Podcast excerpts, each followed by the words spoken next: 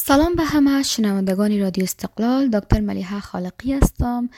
همان کننده برنامه های دفتر مادران برای سال امید که جور و صحتمند باشین.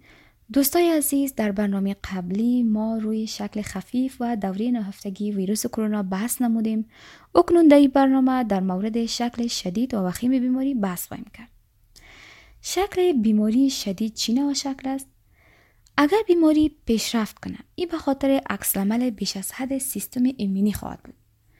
سیگنال های شیمایی که به نام سایتوکین ها یاد میشه این باعث ایجاد التهاب میشن که باید به دقت تنظیم شن. چون التهاب بیش از اندازه می‌تونه باعث آسیب رساندن در بدن شود اگر یک نگاه به سیستم تنفسی کنیم یعنی از دهن الی ریه ها در نهایت ما به کیسه های هوایی کوچک می رسیم جایی که تبادله گازات یعنی اکسیژن و کربن دی صورت می گیره. اما در نمونیا که عبارت از التهاب ریه هاست این کیسه های هوایی عذاب پر میشن و مشکلات تنفسی را در پی می داشته باشند. حتی بعضی افراد برای نفس کشیدن به دستگاه های مصنوی احتیاج پیدا می کنند. شکل وخیم بیماری چی نوع شکل است؟ در این شکل تخمین زده شده که در حدود 6 درصد از موارد به سمت وخامت میرن. در این مرحله بدن شروع به شکست خوردن می‌کنه و احتمال جدی مرگ حتی وجود داره. مشکلی است که اکنون سیستم ایمنی یا سیستم معافیتی از کنترل خارج شده و باعث آسیب به بدن میشه. وقتی فشار خون به سطح خطرناک پایان میآید می‌تونه این منجر به شاک سپتیک شود. اندام ها به درستی کار نمی کند تا جایی که به طور کامل از کار میفتن.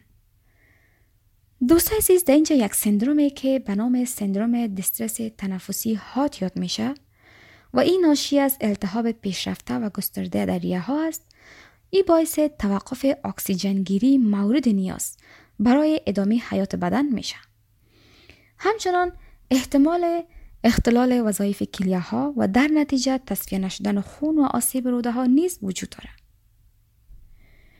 این ویروس چنان التهاب گسترده را ایجاد می کند که بدن تسلیم میشه و به نارسی های چندین عضو منجر میشه. اگر سیستم معافیتی نتونه جلوی این ویروس مقاومت کنه در هر گوشه بدن گسترش پیدا می‌کنه که با صدمات بیشتر را می‌تونه دنبال داشته باشه. تداوی در این مرحله بسیار تهاجمی خواهد بود در این حالت ریه ها در اصل یک ریه مصنوی است و به بدن آسیب رسانده تا بالاخره حتی به مرحله کشندگی همچنان امکان داره برسد و ارگان ها دیگر قادر به زنده نگه داشتن بدن نمی باشد.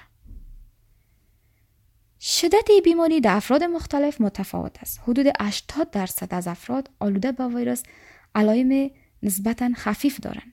در حدود 20 درصد به مراتب بیماری جدیدتر امکان داره داشته باشند و حدود دو درصد از بیماران برایشان امکان داره این بیماری کشنده باشه.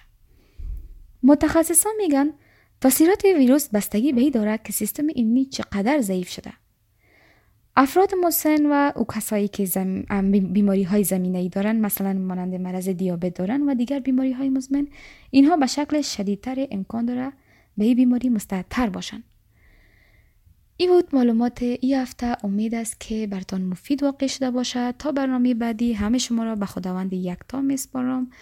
شب و روز خوب و خوش را داشته باشین. خدا نگهدار.